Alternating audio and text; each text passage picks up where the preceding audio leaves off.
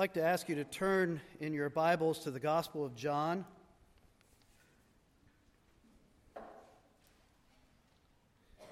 John chapter 17.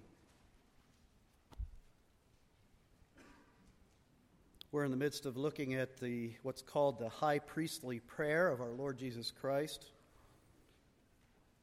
Last week we looked at the first 5 verses where Jesus prayed for himself.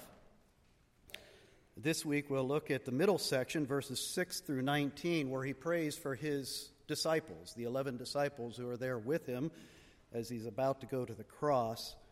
And then in two weeks we will look at the final section where he prays for the church that will result from the apostolic ministry. John chapter 17, this morning we'll be reading verses 6 through 19. Please give your careful attention to God's word. I have manifested your name to the people whom you gave me out of the world. Yours they were, and you gave them to me, and they have kept your word. Now they know that everything that you have given me is from you, for I have given them the words that you gave me, and they have received them and have come to know in truth that I came from you, and they have believed that you sent me. I am praying for them. I am not praying for the world, but for those whom you have given me, for they are yours. All mine are yours, and yours are mine, and I am glorified in them. And I am no longer in the world, but they are in the world, and I am coming to you. Holy Father, keep them in your name, which you have given me, that they may be one, even as we are one. While I was with them, I kept them in your name, which you have given me. I have guarded them, and not one of them has been lost except the son of destruction, that the scripture might be fulfilled. But now I am coming to you, and these things I speak in the world, that they may have my joy fulfilled in themselves. I have given them your word, and the world has hated them because they are not of the world, just as I am not of the world. I do not ask that you take them out of the world, but that you keep them from the evil one. They are not of the world, just as I am not of the world. Sanctify them in truth, in the truth. Your word is truth. As you sent me into the world, so I have sent them into the world. And for their sake, I consecrate myself, that they also may be sanctified in truth. Let's take a moment to pray. Father, in the midst of all the distractions of this world. We come now to the quietness of this place to hear your word. Your word is truth, and your word has the power to change our minds and our hearts and our lives. Father, we pray that your word might be made clear, that we might forget ourselves and be caught up in Christ as we hear him speak by his word. We pray in his name. Amen. As most of you know, I'm a baseball fan, and I've been a Pittsburgh Pirates fan all my life. But I, up until a couple years ago, spent almost 20 years in the Philadelphia area. And during that 20 years, I very slowly came to adopt the Phillies as my second team, my other team. I know some true fans don't understand how you can have two teams, but I fully embraced the Phillies. And actually, the last five years that we lived there, from 2007 to 2012, was a really good time to be a Phillies fan. And during that time, one of the most important people to the Philadelphia Phillies was a guy named Harvey Dorfman. Harvey Dorfman. Never heard of him? Didn't play center field didn't pitch out of the bullpen, wasn't a coach, wasn't a manager. Harvey Dorfman is probably the best known sports psychologist. He made a name for himself by developing a way of working with professional athletes to help them become mentally sharp so that they can perform well on the field. And three of the key pitchers, three pitchers that the Phillies relied on very strongly during that era Brad Lidge, Roy Halladay, and Jamie Moyer, all three of those guys credit Harvey Dorfman with basically saving their careers. all of them went through a period where they lost the ability to pitch practically.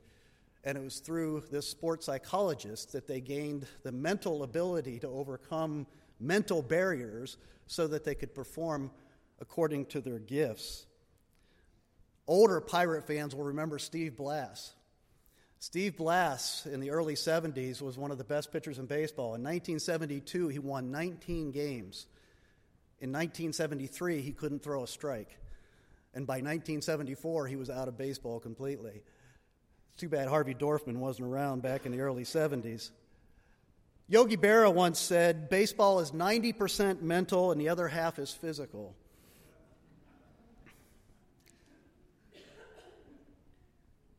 Obviously, the mental part was a challenge for Yogi, but it is really true, and I think it's one of the reasons I love the sport of baseball, is that it is a very mental sport. It's more about what's going on in the head than it is often what's going on in the rest of the body. And many aspects of the game rely more on thinking well than performing well in terms of your physical gifts.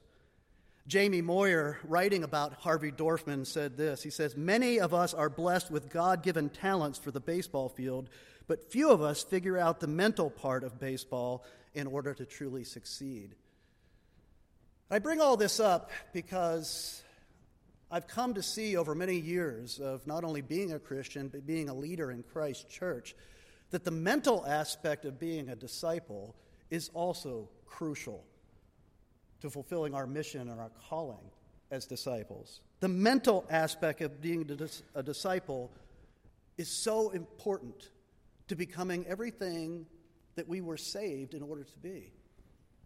Paul says in Romans 12, chapter, chapter 12, verse 2, he says, Do not be conformed to this world, but be transformed by the renewing of your mind. And it's interesting he's put it that way because when we think about our need to change, a lot of times our thoughts first go to our desires and our will that that's what really needs to change. We have a stubborn, rebellious will, and our desires are, are filled with lust. And so we think about the need to change in our desires and our will, but change really begins in the mind, doesn't it? That as our mind changes, so our will and our desires change along with it. And in many ways, that transformation of the mind is foundational to the real change of Christlikeness that occurs in the life of a disciple. Here in John 17, we are listening in as Jesus prayed for his disciples. As I said, he prayed first for himself in this great prayer, and then he prayed for those 11 disciples that were still with him, that he had been with for three years. And as he's praying this prayer, you can tell in the background he's fully conscious and he keeps mentioning it. He's going to the Father. He's about to go to the Father by way of the cross. He is about to offer up his perfect life as a sacrifice for you and me. And there on the cross to bear the wrath that our sins deserved.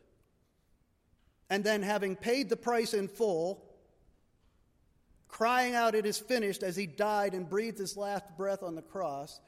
He then was raised from the dead on the third day and ascended to the right hand of God the Father in heaven, where he now reigns as king over all. He knew that that departure was imminent. Matter of fact, within hours. And so he's praying for his disciples as he's about to, in a sense, leave them, even though he has already assured them that a better presence is coming in the form of the Holy Spirit he is soon going to say to these same 11 disciples, he's going to say to them, Go and make disciples of all nations. Talk about a calling, talk about a mission. Go and make disciples of all nations. But he has also made reference back in chapter 16. He told them that once he's arrested, once he's taken to the cross, they're all going to scatter and abandon him. How in the world could Jesus Christ be confident that these 11 disciples could even begin the mission, let alone complete the mission that he was about to give to them? Well, this is where I think we come back to the mental aspect of being a disciple. in any sport, the mental aspect is a lot about confidence. It's about mental preparation and confidence. Well, how can we be mentally prepared and confident for the mission that is to be entrusted to us? Jesus is praying for those apostles, those 11 disciples, but much of what he says also applies to us. They had unique authority as his spokesman, as his prophets, so to speak, who would be able to speak with authority with the Word of God itself. We don't have that authority. We are not able to speak the Word of God as they were, but their mission has been passed on to us, and the Word, the Word of Christ, through them has also been passed along to us. So, this same prayer really, in most ways, applies to us as well, because we are carrying on that apostolic mission to go and make disciples of all nations. So, how did Jesus view his disciples? How did he look at them? How could he have confidence that they would be able to do the mission that he called them to do? Three main ideas come out of this prayer. The first idea is that these disciples were chosen. Secondly, that they were kept and would be kept until the end. And thirdly, that they were sent under his authority. Chosen, kept, and sent. And I'm convinced that if we could understand how those terms apply to us as disciples, how we are chosen, we are kept, and we are sent, we will conquer a major amount of the mental discipline and mental preparation that we need to do what he has called us to do. Let's look at the first one. Jesus saw in this prayer his disciples as belonging to him and the Father. They belonged first to the Father and to him, and that belonging to the Father and the Son was based in the Father's choice of them. Look at how he words it in verse 6. Praying to the Father, Jesus says, I have manifested your name. In other words, I have shown who you are to these sinners. I have shown these sinners who you are. I have manifested your name to the people whom you gave me out of the world. Yours they were, and you gave them to me. Now, that's interesting language, and I don't think we tend to think of ourselves that way that we belong to the Father, and the Father gave us to the Son. Of course, we all belong to the Father through creation. All created beings belong to the Creator. That's not a hard concept. Anybody can understand that. But that's not the sense in which Jesus is saying that these disciples belong to the Father. He's talking about a special belonging a belonging by choice. In verse 9, he makes that special ownership clear. In other words, he's saying, These disciples that have been with me for three years, these disciples, in a special way, apart from being created by the Father, they belong to the Father in a special way. He says, I'm not, in verse 9, he says, I'm not praying for the world.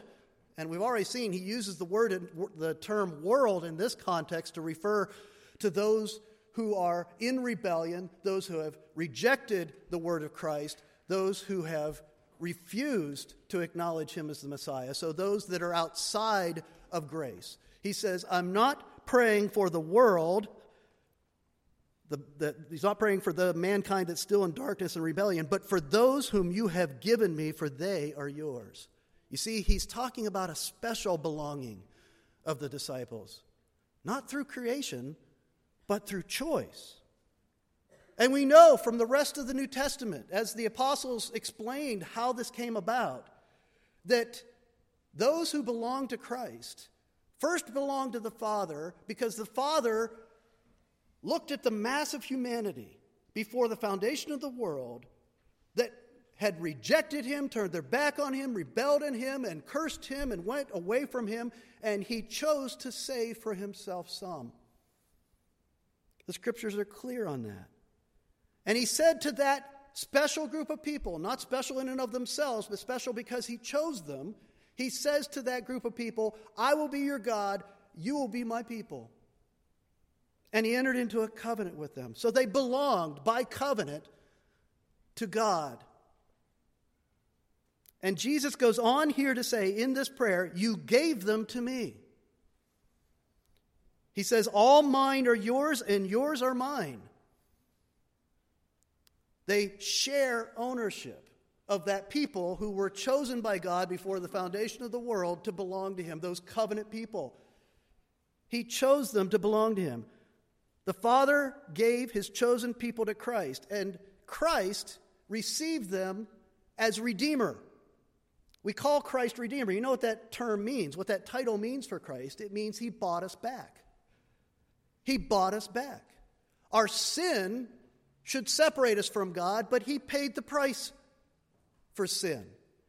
He bought us out of slavery to sin and death and purchased us so that we belong to the Father and the Son. They are co owners of this special, chosen group of people. And that's the source of our confidence. God chose us, and the Son redeemed us. We belong to Him twice over, and we belong to both the Father and the Son. That's why Jesus earlier in chapter 15, verse 16 said, You did not choose me, but I chose you and appointed you that you should go and bear fruit. So remember that as you go and bear fruit. That ultimately, it's not your choice that determined your standing with God, it's His choice of you. That's the consistent teaching of Scripture. That doesn't mean that we don't make a real choice. We do make a real choice, but our choice is a result of His choice of us. That's the scriptural perspective. I can't present this teaching without going to the classic passage on it. And if this is a new teaching to you or something you struggle with, I encourage you to spend a lot of time studying Ephesians 1. Let me read to you how Paul describes the entire work of our salvation in Ephesians chapter 1. I'll begin in verse 3. Blessed be the God and Father of our Lord Jesus Christ, who has blessed us in Christ with every spiritual blessing in the heavenly places, even as he chose us in him, in Christ before the foundation of the world, that we should be holy and blameless before Him. In love, He predestined us for adoption as sons through Jesus Christ, according to the purpose of His will. That's the key phrase. He chose us before the foundation of the world according to His purpose, the purpose of His will, to the praise of His glorious grace with which He has blessed us in the beloved. In Christ we have redemption through his blood, the forgiveness of our trespasses, according to the riches of his grace, which he lavished upon us in all wisdom and insight, making known to us the mystery of his will, according to his purpose, which he set forth in Christ as a plan for the fullness of time, to unite all things in him, in Christ, things in heaven and things on earth. In him we have obtained an inheritance, having been predestined according to the purpose of him who works all things according to the counsel of his will, so that we who were the first to hope in Christ might be to the praise of his glory. Do you hear the emphasis in that great passage? That our salvation is based upon his gracious choice of us, which was based upon his will alone. The Father predestined us according to the purpose of His will. So, the purpose for which He chose us, or the, the basis on which He chose us, was in His will and not in anything in us. When I was nine years old, I was very, very excited. I loved baseball even at that age, and I was very excited to try out for Little League. And so I went to the, the tryout sessions. I think there was a couple of them. And at the end of the second or third tryout session, they put up a list of the names of all the boys who had made the Little League team. My name wasn't on the list, and I was crushed. Totally crushed. I was so crushed that I couldn't even talk about it when I got home. I wouldn't even answer my mom when she asked whether I made the team or not. Next day, when it came time to go to, I thought was going to go to my first practice, I actually lied and I told my mom I actually made the team. So she had to take me to practice. So I showed up to first practice. The coach either didn't want to make a little nine year old boy feel bad or figured he'd made some mistake in his paperwork, but he didn't kick me off the team. He let me keep on coming. So I was on that Little League team that whole year. But I felt terrible. felt like I shouldn't be there. Felt guilty the whole season. And I felt guilty because I knew that in the coach's eyes I wasn't good enough. I shouldn't be there. Well, praise God that being among the disciples of Christ is not based on being good enough. That your status of having been forgiven your sins through the atoning blood of Christ, being a child of God, being an heir of the kingdom, is not based on being good enough. In Romans 9, it says that God the Father has mercy on whomever he wills. So then, it depends not on human will or exertion, but on God who has mercy. I'll admit to you that when I was learning this theology, this scriptural teaching in college, I hated that teaching. The idea that salvation is ultimately based in eternity on God's choice and not on our choice, because I'm an American. We Americans love choice, we champion our power to choose. But boy, once I bowed a knee to Scripture and said, even if I don't like this doctrine, I have to admit the Scriptures teach it. Once I bowed a knee to Scripture and accepted it, a great deal of deep security came into my faith. To understand that my status with God was based upon the sovereign will of God, which cannot be thwarted or changed, and the finished work of Jesus Christ on the cross that I cannot lose this relationship with God that means so much to me because it's based on His choice and the redeeming work of Christ. How do we know that we're chosen? The same way that the first disciples knew that they were chosen. Jesus describes it there in verse 8 by their response to His words. He says, they became disciples by their response to his words, which was resulting from the choice that the Father made. He says, For I have given them the words that you gave me, and they have received them, and they have come to know in truth that I came from you, and they have believed that you sent me. He's basically described saving faith there. Receive the words of Christ, come to know them as truth, understand and know them as truth, and believe. That's what happens to those whom God chooses. When God chooses you, He sends His Holy Spirit to regenerate your heart, to awaken you to the truth, to open your eyes, to open your ears, to soften your heart so that you will receive, come to know and understand, and believe that the words of Jesus Christ are true.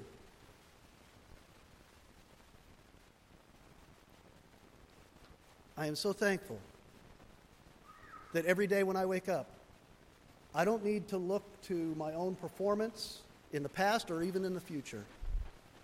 I look to the sovereign choice of God, which happened before the world was created, and the atoning work of Christ, which happened 2,000 years ago on the cross. Secondly, Jesus, as he prays for his disciples, teaches them to understand that they are kept by the Father and the Son. Look at verse 11. Jesus prays explicitly Holy Father, keep them in your name down in verse 12, he says, While I was with them, I kept them in your name. I have guarded them. Isn't it good to know that in your relationship with God, in your calling as his disciple, you are kept by both the Father and the Son? You are kept. How could the disciples be sure that they wouldn't fall back into their old ways of sin and unbelief once Christ had ascended to the Father? How could they be sure? that they would not go back to the old ways. Jesus is teaching them in this prayer that they would need to trust in the keeping power of the Son and the Father. Churches have long argued over a doctrine called perseverance of the saints. The question is basically is it possible for those who have been chosen by God, who profess faith and follow Christ, to ever choose not to be saved, to fall away and be lost? The disciples at this point would have had great reason for that fear because they had just watched one of their own walk away. Judas had just left their number. They didn't fully understand what he was about to do. But as it became clear that he had betrayed Jesus Christ and the disciples, and that he had destroyed himself, I'm sure that many of them thought, as they did when Jesus mentioned that one of them would betray him, they would say, Could this happen to me? Could I be the one? who turns away and falls away. The first church that I began attending regularly after I was a brand new, after I became a Christian, after, as a brand new believer, was a church in the Wesleyan tradition and in Wesleyan theology, they teach that our salvation is ultimately based upon our choice to follow Christ and to be his disciple. And so, therefore, being consistent with that, they believe that you can choose not to be saved. If being saved is based ultimately in my choice, then obviously remaining saved and staying saved until the end is ultimately based on our choice. And I, the, I went to a church that was in that theological tradition. And the one thing I remember, even though I had good Christian friends there, the one thing I remember about that church experience was how they had revival services two or three times a year, and how my friends, my Christian friends, would keep going down the aisle and accepting the Lord over and over and over again. That they were so fearful of their own ability to keep following Christ, to keep believing, that they kept going back down to recommit their life. And what I saw in them, even though I, it was so great to have Christian friends, what I saw in them was a fear and an insecurity that troubled me, even though I didn't understand the problem with it at the time. Jesus says here, I have guarded them, and not one of them has been lost, except the son of destruction, that the scripture might be fulfilled.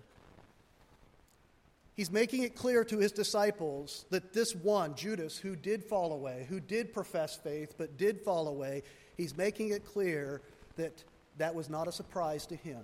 It was not a surprise to Jesus. It was not a surprise to God the Father. Matter of fact, it was a part of the plan, it was a fulfillment of Scripture.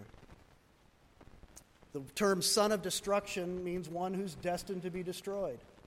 It's the same title, it's only used one other time in the New Testament, and it's used for the Antichrist in Second Thessalonians. The man of lawlessness is called a son of destruction. Judas' unbelief and Judas' betrayal and Judas' rejection of the truth was part of the Father's plan. He chose what he wanted to choose. God did not make him deny Christ. God did not make him betray Christ. He chose what his dark, sinful, unregenerate heart wanted, as it is with anybody who doesn't believe in Christ. That's why John, the same writer of this Gospel of John, would later say in 1 John chapter 2, talking about false teachers. He's basically talking about false teachers and actually is relating them to the Antichrist, one who is a son of destruction. And he says about them, these are people who had professed faith, who had been a part of the church, but had left the church and had fallen away. He says, They went out from us. This is 1 John 2, verse 19. They went out from us, but they were not of us. For if they had been of us, they would have continued with us. But they went out that it may become plain that they are not of us. Do you hear the perspective of Jesus' high priestly prayer in the background of what he says there? These false teachers, even though they fell away, even though they seemed to believe and fell away in the eyes of men, from God's perspective, they were never chosen and never kept because they were never truly a part of the covenant. They were never truly saved. And we don't know the hearts of people. We don't know when somebody falls away, maybe it's only a temporary falling away. Maybe they truly are chosen of, of God by the Father before the foundation of the world, and someday they will come back. We don't know hearts. Only He can tell for sure. But we know that we are in the faith, as we've already seen, because we receive the word of Christ, we come to know it as truth, and we believe it and live our lives accordingly. That's what happens to people who are born again by the grace of Jesus Christ. A better term for pres- perseverance of the saints is the preservation of the saints. Because it's not that we preserve, uh, per- persevere by our own strength and our faith in any way, it's that the Father and the Son keep us, they preserve us, they guard us. When we wander, they bring us back by the power of the Spirit. That is their promise in chapter 10, Jesus spoke of this security. This is security that is meant to all of you who've experienced the power of the Holy Spirit and have been born again and have received the truth. Here is the promise that Jesus gives in chapter 10, beginning in verse 27. My sheep hear my voice, and I know them, and they follow me. I give them eternal life, and they will never perish, and no one will snatch them out of my hand. My Father, who has given them to me, is greater than all, and no one is able to snatch them out of the Father's hand. I and the Father are one. That is incredible security. To know that I am in the grip of the Father, and I am in the grip of the Son, and nothing can take me out of that grip. Because Christ died for my sins. And I have been reconciled to God for eternity. That's security. That gives you confidence. That's theology, yes. That tells you how to think about yourself, about God, and about the world that will make you effective in service. Thirdly, Jesus teaches his disciples through this prayer that they are sent by the Father and the Son. They are sent by the Father and the Son. Look at verses 14 and 15. Jesus says, The world has hated them, the disciples, because they are not of the world, just as I am not of the world. I do not ask that you take them out of the world, but that you keep them from the evil one.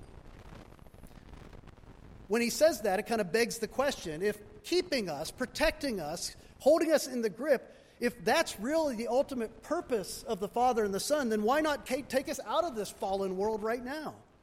Why not just take us to heaven? Isn't that the best way to keep us and, and make sure that uh, we are not lost? Well, it goes to our mission, doesn't it? Why are we here? Why has He left us here?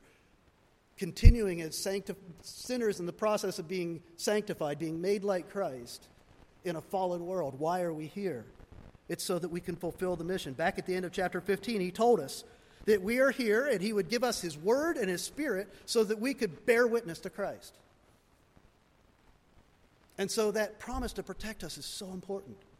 He will keep us so that by the word and the Holy Spirit, we can be faithful and effective in completing the mission he's given us, which is to bear witness to Christ, to go and make disciples of all nations. He says, I am not taking them out of the world. Matter of fact, I am sending them into the world. He says that he is sending them as he was sent. Martin Luther said that we should have a profane faith.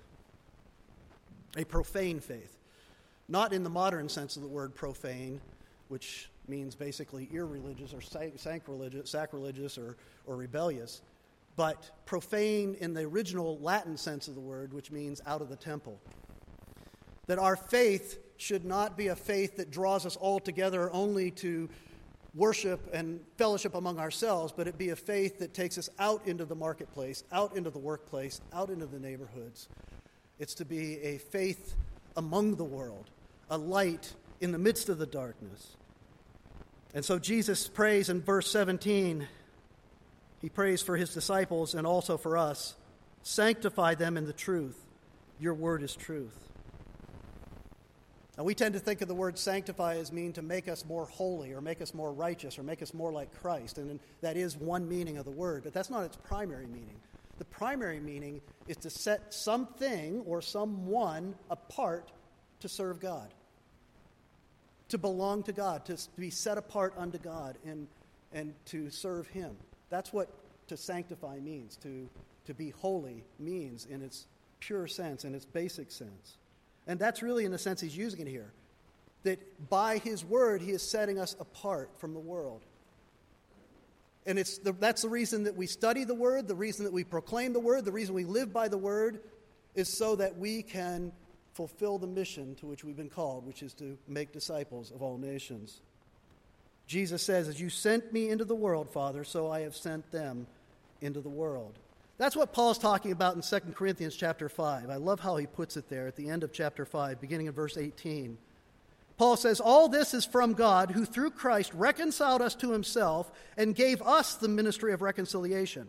That is, in Christ, God was reconciling the world to himself, not counting their trespasses against them, and entrusting to us the message of re- reconciliation. Therefore, we are ambassadors for Christ, God making his appeal through us. We implore you, on behalf of Christ, be reconciled to God. We are ambassadors of Christ. He's speaking of the original disciples, and we have carried on that mission to be ambassadors for Christ. I looked up the dictionary meaning for ambassadors.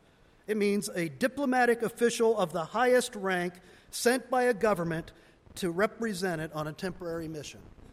That's what an ambassador is. That's what you are on behalf of King Jesus.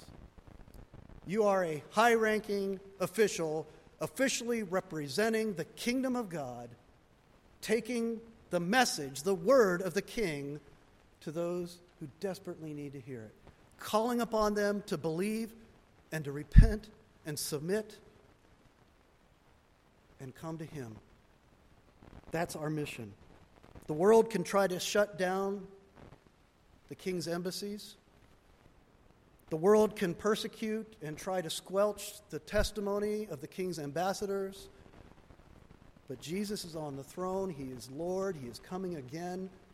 And his kingdom will fill the universe. Thinking well, thinking well, which means thinking in line with God's word, is essential to spiritual maturity and effective service to God. That's a basic principle you need to understand for what it means to be a disciple. Let me say it again.